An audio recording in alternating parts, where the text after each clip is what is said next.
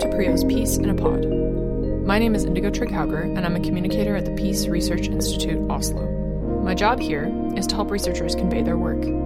Usually that means talking to the media, politicians, other stakeholders, and colleagues. With this podcast, that means talking to you. Every year, PRIO holds its annual peace address, inviting distinguished guests to reflect on how to contribute to the creation of a world in which violence is the exception and peace is the norm. To bring these interesting, inspiring addresses to a wider audience, we'll be sharing some of them on the podcast as well. In 2020, we had the privilege of hearing from two young women on the topic of youth and peace building. Today, you'll hear Ilwad Elman. She's a Canadian Somali activist working as Director of Programs and Development at Elman Peace and Human Rights Center, an NGO founded by her mother, Fartun Adan. She's also involved in many other peacebuilding organizations, including serving as the youngest ever board member of the UN Peacebuilding Fund, advising the UN Secretary General directly on fragile and conflict affected states globally.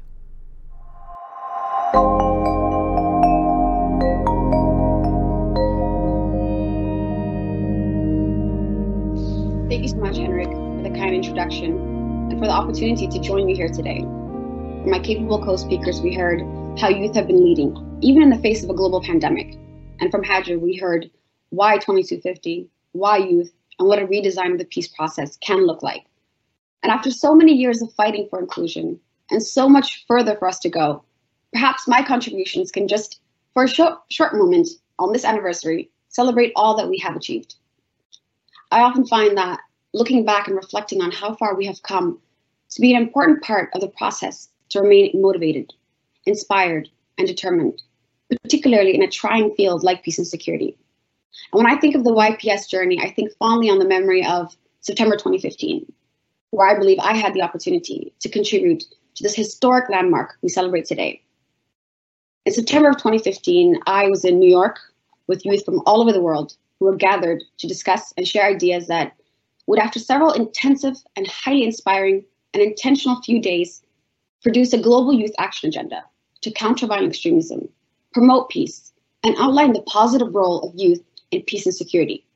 I had the distinct honor of not only contributing to authoring texts in the Youth Action Agenda, but to take the voices, the key messages, and the passion of the youth that were gathered at the summit before the World Leaders Summit at the UN General Assembly that was being chaired by President Barack Obama. There, I presented the agenda. How novel and new, just a mere five years ago, the contributions and voices of young people in a forum like that were on countering violent extremism, on security, in the presence of the world leaders and the UN General Assembly. Not a side event, not a panel, but center stage. And not last on the speaking list either, when everyone has already made their statements and is rushing out of the room to the next meeting. Young people were finally and truly being heard.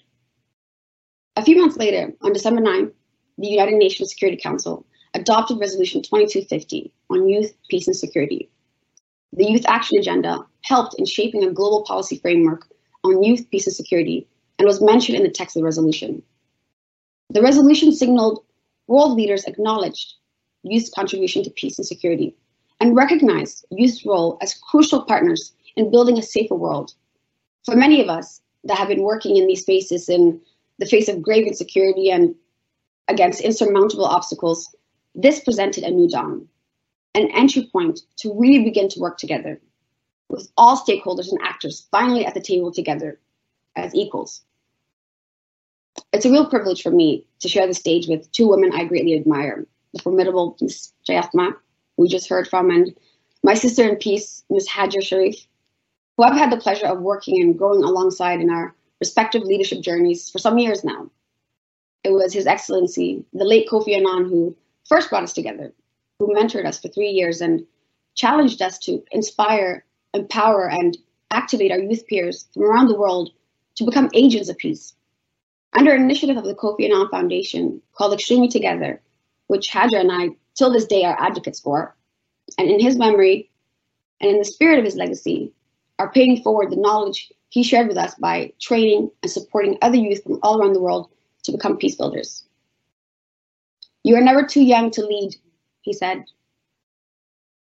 When former UN Secretary General Ban Ki moon appointed both Hajer and I as expert advisors on the progress study for Resolution 2250, we gained yet another opportunity to join forces to advance our shared goal of inclusion and peace.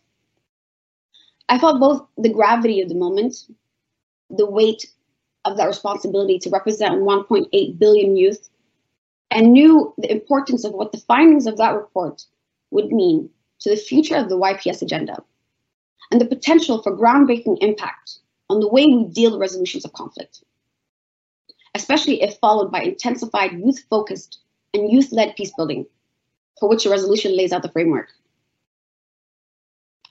The work of young people on peace and security across different phases of conflict, types of violence, and regions of the world is vital, not just because of the size of their demographic group.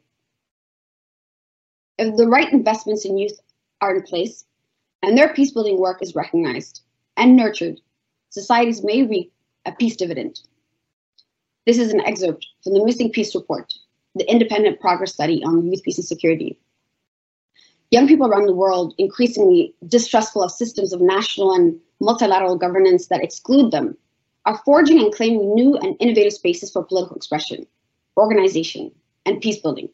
Think Black Lives Matters, which grounded in the universality of the oppression and injustice young people face, young people of color and minorities face as the first interface with law enforcement, sparked a global movement charged by youth. The Sudan uprising, and SARS in Nigeria. The list goes on and on. But as noted in the Missing Peace, there's, however, a tendency to see young people as a threat rather than contributors to peace. As a consequence, young arenas for legitimate action for peace and social justice are often closed down. And in many contexts, they are targeted by governments. Experiences shared by young people indicate that these dynamics are only exacerbated under the COVID 19 pandemic. It is therefore vital to not only protect the human rights of young women and men from repression and physical violations, but to protect and nurture the civic spaces, the formal and informal, the physical and virtual, which they occupy and through which they innovate in building peace. Right now, in Somalia, in a region called Galmudug, a lethal armed conflict between two tribes is ongoing. For nearly a month now, two tribes that have historically coexisted together in peace, sparked by a land dispute, have taken arms against each other. Where you see him or her, adult or child, that you know to be of the other tribe, you have a license to kill. Those are the terms, no questions asked. Nearly 200 people are dead now, and it's been a month. It's not the first time entire tribes are called to arms like this. Mostly it's youth that are the gunmen, the lowest hanging fruit, but with the most to lose. Often what will happen is women will plead with traditional elders to call for a ceasefire, but they won't be in the negotiation room when the talk takes place. Where government has influence, it will come with more guns and try to end it. Sometimes there's a formal convening. Sometimes the international community gets involved engages the traditional leaders, and provides resources. Those that have the least to lose, with the most blood on their hands, are tasked with carving the pathway to peace. I see young people in these scenarios as underutilized and underinvested in to prevent armed conflict, and when it ensues, to be activated to end it. In this current conflict I described, I know that there are youth leadership structures within both tribes they each have an appointed youth leader, indigenous and traditional structures with the tribes that can serve as an entry point for negotiating peace at the front lines. In scenarios similar to the one now ongoing in Galmudug, we have witnessed in Somalia youth refusing to be weaponized against each other for petty things like land disputes. But this was only possible when those youth gained access to resources, safe convening spaces, and skills to resolve conflicts. I know this because through my work at the Elman Peace Center, we've invested in building these capacities in youth before conflict. And we've seen these young people now rise to the occasion when such conflicts are budding. If we know it to have worked before in the past, why do we watch now as this conflict prolongs without applying what youth have already demonstrated as a solution? Prevention proactive investments in capacities to negotiate, mediate, and resolve conflicts are always better than the cure after the fact. The critical contributions of youth in building durable peace and preventing violent conflicts is recognized by Resolution 2250 and in the subsequent Resolution 2419. Their meaningful inclusion is vital for the implementation of multilateral frameworks such as the SDGs, Sustaining Peace resolutions, and the wider Women, Peace, and Security agenda. But if these resolutions, recommendations, declarations, and so forth will only be ink on paper if they are not translated to action plans, localized to each context, committed with budgets, and measured for impact. We've come a very long way in the YPS space, and we have so much further to go. Just last month, the world celebrated the 20th anniversary of 1325 on women, peace, and security. And we know that much remains to be done to fulfill the promise of 1325 and the Beijing Declaration. And we know the shortcomings of the comprehensive and meaningful progress that becomes painfully visible when a majority of peace processes still fail to be inclusive. But the YPS journey has had the advantage of learning from 1325. And as a result, developed a truly inclusive, gendered framework for youth participation, in peace, and security. It is my hope that in another five years from now, or 10, that we not only celebrate how historic 2250 was, but rather the number of conflicts resolved and prevented as a result of the youth engaged in the process as laid out by the resolution. With more than 2 billion people living in countries affected by conflict, on average, post conflict peace lasting only seven years, and peace still being brokered at tables that do not reflect all of society.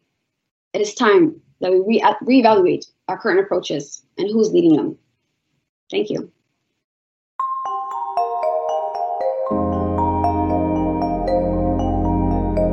Thanks for picking PRIO's Peace in a Pod. This podcast is a production of the Peace Research Institute Oslo, PRIO, located in Norway. For more information, visit prio.org. You can also find a video of Ilwad Elman's address there. Editing, recording, and hosting by me, Indigo Trigghauger.